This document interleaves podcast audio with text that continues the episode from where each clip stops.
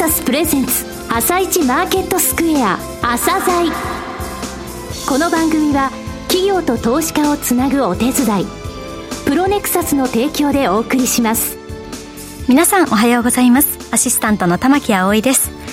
それではスプリングキャピタル代表チーフアナリストの井上哲夫さんと番組を進めてまいります。井上さん、よろしくお願いいたします。よろしくお願いします。さあ、それでは今日のゲストをご紹介しましょう。今日ご紹介する企業は証券コード9250 GRCS です。はい、GRCS さんですね、はい、ガバナンス、リスク、コンプライアンス、そしてセキュリティ、この頭文字なわけなんですが、はい、前からここに注目して事業領域とされてきた会社さんなんですね、はい、これからの成長戦略含めて、お聞きください。はい。それでは朝財今日の一社です。朝財今日の一社。本日は証券コード9250東証グロース市場上場の GRCS さんにお越しいただきました。お話しいただきますのは代表取締役社長の佐々木義和さんです。本日はよろしくお願いします。よろしくお願いいたします。上場されたのが昨年2021年の11月ですね。東証の業種区分がサービス業、はい、まずはですね御社の事業内容についてお話しください。はい、社名はですね、そのまま事業に直結しております、うん、G がガバナンス、 R がリスク、うん、C がコンプライアンス、そして S がセキュリティと、今日本の企業様がですね、この G と R と C と S、うん、こういったものに対して何かしらのですね事件事故ですとか、いろんなことが起こったりしますが、そういったところに対していろんな対応しなければいけないんですが、はい、いろんな新しいものがどんどんですね、うん、この G と R と C と S 増えておりますので、そうですね、それに対して、我々としては企業様の、ご支援を差し上げるというようなことを事業としてやっております。はい、これは支援というのはテクノロジーを用いてということですか。まさにございまして、はい、今まで従来型この領域はどうしても俗人的なですね、人が主体になってやっているようなものでございましたが、昨今やはりこの G と R と C と S もやっぱりグローバルですとか、はい、言語も日本語以外ですとかっていったところでございますので、そういったところをテクノロジーを活用することによって効率的に対応すると、はい、そういったご支援をさせていただいているというような会社でございます。よくGRC ガバナンス、リスク、コンプライアンス、それにセキュリティの S、はい、お話が出ますけども、 GRC の領域で事業を始められたのはいつ頃からなんですか。2009年でございます。はい、じゃあまだこれほど世の中がそういったことにナーバスになる前ということですね。前ですね。そうですね。はい、その頃から、このところを注目されていたというのはどういった？まず前提がですね、はい、やはりこの GRC という言葉は日本ではまだ新しい言葉ではございますが、はい、当時アメリカですとかヨーロッパでは普通の言葉でございましたと、はい、のが一つでございますと、うん、で加えてやはりこのガバナンス、リスク、コンプライアンスっていう、うん、特にこのキーワードは、新聞を読んでいてもですね、はい、年々増えてきている、登場回数毎日新聞に出てくるし、はい、ニュースにも出てくるし、ね、おっしゃる通りでございます、はい、特にコンプライアンスとかもどんどん多様化しておりますので、うん、そういう上での市場が大きくなるというのは、言葉からも想像ができるかなというふうに当時から思っていたというところでございます。はい、さて、御社のこの、強みの部分ですね、お話しいただきたいんですが、この GRCS の部分を事業されているって言ってもですね、聞いてるリスナーの方がちょっとイメージ湧かないかもしれないですね。はい、どういうふうに DX 化なのか何なのかとか、そういった部分も含めてですね、はい、御社の強みについてお話しください。まさに一言で申し上げると、ガバナンス DX と我々歌っておるのですが、はい、うん、これどういうことかと申し上げますと、従来やはりこの領域はですね、人が頑張ってですね、はい、コンプライアンス対応しますとか、うん、法務部が頑張ってなんかそういう業務に対しての、俗人的な形でやられてたんですが、我々はそこにですねテクノロジーを活用することによって、はい、で従来型の、俗人的ではなくデータを活用した上での法令対応ですとか、うん、特に新しいですね海外の法令とか、国内もそうですが、あったところに対する対応できるようなサービス、こういったことを強みとして、提供しているというのが我々の特徴でございます。これが第一の強みという部分ですね。ちょっと資料を見させていただきましたが、具体的にやっぱりサイバー攻撃とか通信障害、個人情報の管理、リモートワークの対応、はい、サプライチェーンの確保、企業が大きくなるにつれてこういったリスクってものがますます大きくなるわけじゃないですか。そういったところを御社はサポートしますよと、そういう事業なんですね。まさに、はい、言った時にやはり企業様はですね、じゃあどれをどれぐらいやらなければいけないかとか、レベル感ですとか、はい、そういったのってなかなか単体の企業様ですと難しいと言いますか、かつ専門家も当然社内に新しいものは領域が多いものでございますので、はい、できないというところに対して、我々がテクノロジーとデータを活用してその個人を差し上げるというようなところでございます。また GRC とですね、セキュリティというのはですね、はい、どんどんテーマ課題が変わってまいりますので、はい、そういった時に企業様としてまた新しい課題を解決しなければいけないと、そういったところで我々としては常に企業様と継続的に取引をさせていただくことによって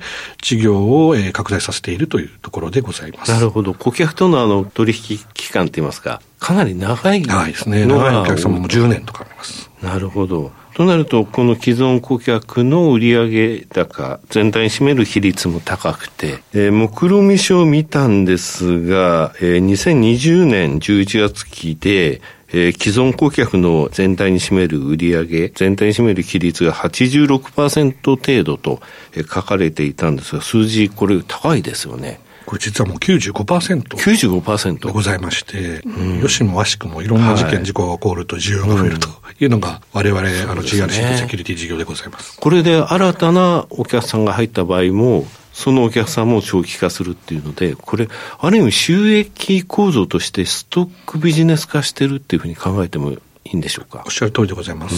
年々この予算はですね、はい、企業様やっぱ増えていくというのが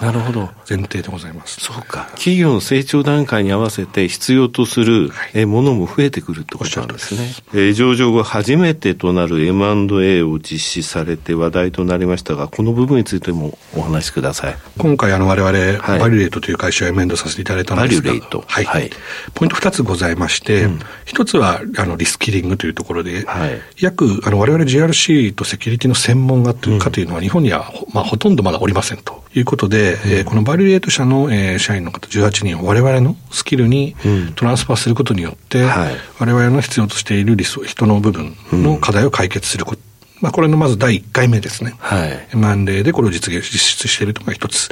で、もう一つはですね、このバイレートというのは、採用コンサルをですね、大手企業が受け負っているような会社でございまして、採用力を強化するという上で、何人かが今、弊社 GRCS の採用チームに入ることによって、単体での採用が強くなっていくと。この2つをですね、実現するために、今回この M&A を、実施したというところでございます。なるほどね。さて市場環境も含めてですね、今後の成長戦略についてお話しください。我々ですね、実は今現状、はい、GRCS の取引者数まだ100社程度でございますが、そのうちの我々のコアのお客様、これは定義としては年間取引高3000万以上のお客様というのが、はい、前年でまだたった14社しかございませんので、100社を超える顧客のうち14社が3000万以上、はいはい、でそのですね、実は売上の割合が 73%ほどございまして、つまりですね、残りのですね、88社のうちの半分ぐらいが同じようなポテンシャルがまずございますと。なるほど。企業の成長に応じてってことですよね。はい。はい、加えてですね、やはりその業界としても当然この G と R と C と S、はい、上場企業であれば当然何かしら対応しなければいけないので、中長期的にはそのマーケットというのも我々の対象になってまいりますので、そこを大きく見据えておりますと。ただ一方で短期的にはやはりどうしてもこの領域にお金をどんどん投資しなければいけない3つの業界、これが具体的には金融、はい、そして、通信もいろんな事件事故が起こっておりますので、ですとあともう一つグローバルというキーワードで、海外の売上の比率が高いような企業様においては、日本国内ではなく海外も意識した投資額をこのように投資しますので、そういった企業様と、どんどん、関係を大きくしていくということが直接的な成長につながっていっているというところでございます。冒頭社長お話になられたところで、なんか若干日本の市場は遅れてるんだみたいな、海外は当たり前だったっていうようなお話ありましたが、その差っていうのはやっぱりまだあるんですか？時代的に10年ぐらいまず時間軸がずれてまして、予算価も10倍軸っていう、なるほど感じです。今日日本キャッチアップしなきゃいけないじゃないですか。で、特にこれからですね、やはり日本系企業、当然ね、製造業とか全部海外ですが、どんどん市場をグローバルに持っていくとなった時に、この GRC とセキュリティというのは、ある意味最低限持っておかなければパスポートみたいなものなので、そういったものにおける需要というのは今後どんどん上がっていくだろうなというふうには考えております。なるほど。10年時間軸が遅れていたがゆえに、グローバルの企業にしてみれば、ここのところ本当に急いでやらないと、グローバルな事業活動もできないぞってことなんですね。まあ、停止されちゃいますからね。そうですよね。これGRCS っていうとなんか大手のですね外資系のコンサル会社が入るっていうそういうイメージ持たれてる人多いと思うんですが、ものすごい高いじゃないですか。はい。御社の料金体系ってどんな感じなんですか。まあでも我々の競合もですね、はい、まさにいわゆるビッグ4と言われる4文字の、はい、多いんですが、そこら辺でいいです。はい。まあですが、まあ当然我々はやはりでもそれが日本のマーケットに合ってるか合ってないと思っているので、はい、拡大的にもそれよりは当然安価に設定しておりますし、やはり必要なもの、日本の需要と海外の需要って違いますので、はい、そこをまあこの10年間のデータと、あとはそのテクノロジーを活用してサービス提供していくというところが強みかなと思っております。日本語で、そして自社開発したプロダクトで日本の企業に合わせた、そういったものをもう作ってるっていうこともやっぱり強みだってことなんですね。加えて我々のですね成長戦略といたしましては、はい、先ほど申しましたように金融と通信とグローバル、はい、この3つの業界に今、注力しております、はい、その中でも金融業界はやはり日本ですと金融庁とか、はい、さらに海外との金融機関の取引等々を考えると、もうこの GRC とセキュリティは非常に大きい、一番大きいポテンシャルのある市場でございますと、でその中でやはり我々が当然この今までやっている GRC とセキュリティ、はい、これだけですと、まあ、もちろん必要ではありますが、あくまでもやはりこれはコスト、はい、経営においてはコストでございますので、それに対して今回ですねフロントテクノロジーという形で金融のコアテクノロジーの部分の事業も、強化をしていくといったことをご覧させていただいておりまして、はい、このコアの部分があると当然その周りにはですね、はい、一番大きなリスクがありますので、まあ、そこからどんどん、事業を大きくしていくという一つの金融業界モデルをまず確立させようと、はいいうところでございます、これはコストカットの対象にならないですね。なれない。できないです。なれないですね。一番の収益源なんで。そうですよね。そういった部分、その金融のところで、まずちょっと、ということですか。はい。証券とか。そうですね。まずは証券が第一、次銀行、信託、まあほとんどホールディングもありますし、はい、これが金融業界で確立でくすぐることができると、次同様に通信、はい、そしてグローバル。当然どの業界セグメントも必ずやらなければいけないコアの部分ってございますので、はい、コアとプラス GRC とセキュリティという、この一つの戦略を各業界に打っていくというようなことを考えている次第でございます。フィナンシャルテクノロジーに関しましては、はい、人材もですね、従来型の GRC とセキュリティのメンバーではなく、金融のコアテクノロジーに精通したメンバーを我々のチームに迎えております。はい、なので今までですとどうしてもコストの話だけだったのが、はい、これからは金融のコアの中枢の話をして、そこから我々の本業にも広げていくというような新しいストーリーが出来上がっているというところが今の特徴でございます。はい、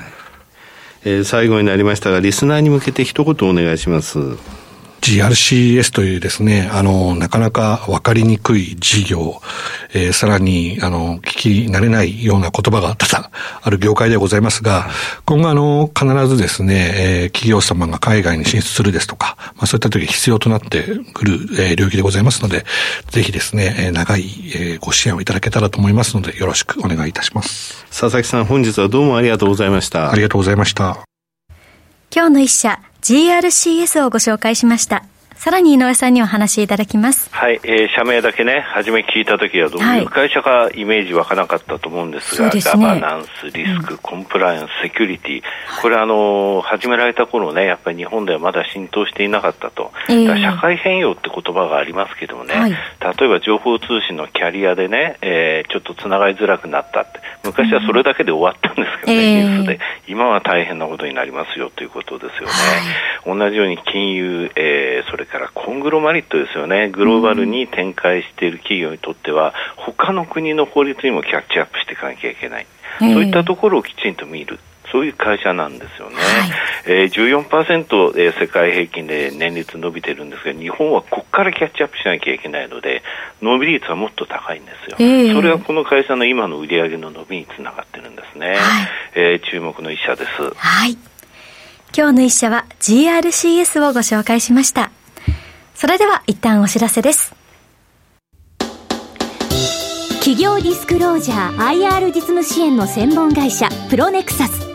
上場企業のおよそ6割、2200社をクライアントに持つこれはアジア証券印刷の時代から信頼と実績を積み重ねてきたからこそ。さらにプロネクサスが目指すのは企業と投資家をつなぎ、日本の株式市場を活性化させることです。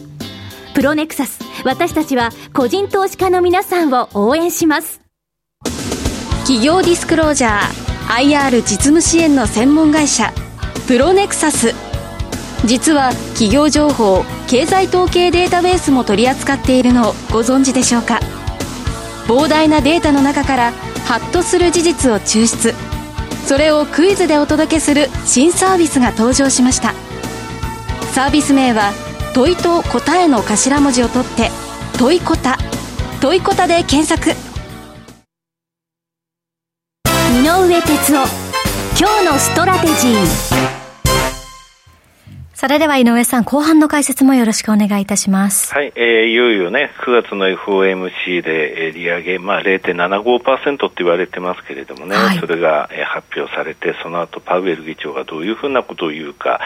それから委員がね、ドットチャートっていうんですが、政策金利の見通しどういうふうに持ってるかっていうところがもう注目なわけですけれども、はい、昨日8月の住宅着工出ましたけれどもね、これね、事前の予想では 0.3% 増っていうふうに言われてたのが、はい、なんと前月との比較 12.2% 増加、これいいじゃんというふうに思うんですけれども、はい、集合住宅っていって5世帯以上のね、住宅の伸びが 29% あったんで、これ毎月毎月数字大きく触れるんですよ、はい、となると一戸建てはどうだったのっていうと 3% 増で、これ予想よりは良かったんだけれども、はい、それでもやっぱり、難癖つけられたって感じなんですよね。そうなんですね。住宅金利についてね、昔、この番組で申し上げましたけど、もう6% ぐらいまで30年もの来てますよってお話したじゃないですか、それは実際 6% に乗ってから話題になっちゃって、はい、なんかこれまだまだ住宅戻らないよねっていう話になってるんですけれども、いよいよね、今回 FOMC を割ると他のことを考え始めると思うのね、はい、どこまで FF 金利上がるかっていう最高のレートのことをターミナルレート、そこから、は上がらないっていうところが意識されてくると思うんですよ、はい、もうすでにね、成長を止めてしまうようなレベルにまで FF 金利っていうのは上がってるわけで、はい、こっから先っていうのは本当に上げ続けられるのっていうのが、インフレ指標を見ながらの、話になるんですが、ドイツとかね、イタリアについてもやっぱりインフレ厳しいんですよね。昨日ドイツがね 1.923% って10年国債が上昇して、はい、これがね2014年1月以来だっていうのでちょっと話題になってましたけど、はい、ドイツの金利ってね2007年8年のところで 4.5% 超えてからずっと下がって2019年の夏にマイナス 0.7% までいったのね。だからそこをずっと下がってきたところを今ちょっと上がってるわけで、はい、何年ぶりってこれからいろいろ言われるけども、はい、そういったところはあんまり聞かない方がいいかもしれないよね。あんまり気にするところじゃない。そういった中ね、やっぱりね、アメリカでこれ以上は上げられないよね、どっかのレベルで変わるよねっていう風な流れになってくると、はい、フラットニングって言って金利のね長いところ短いところの差がなくなってくるんで、そしたらちょっと流れ変わると思います。なるほど、わかりました、はい、井上さん、本日もありがとうございました。それではリスナーの皆さん、また来週。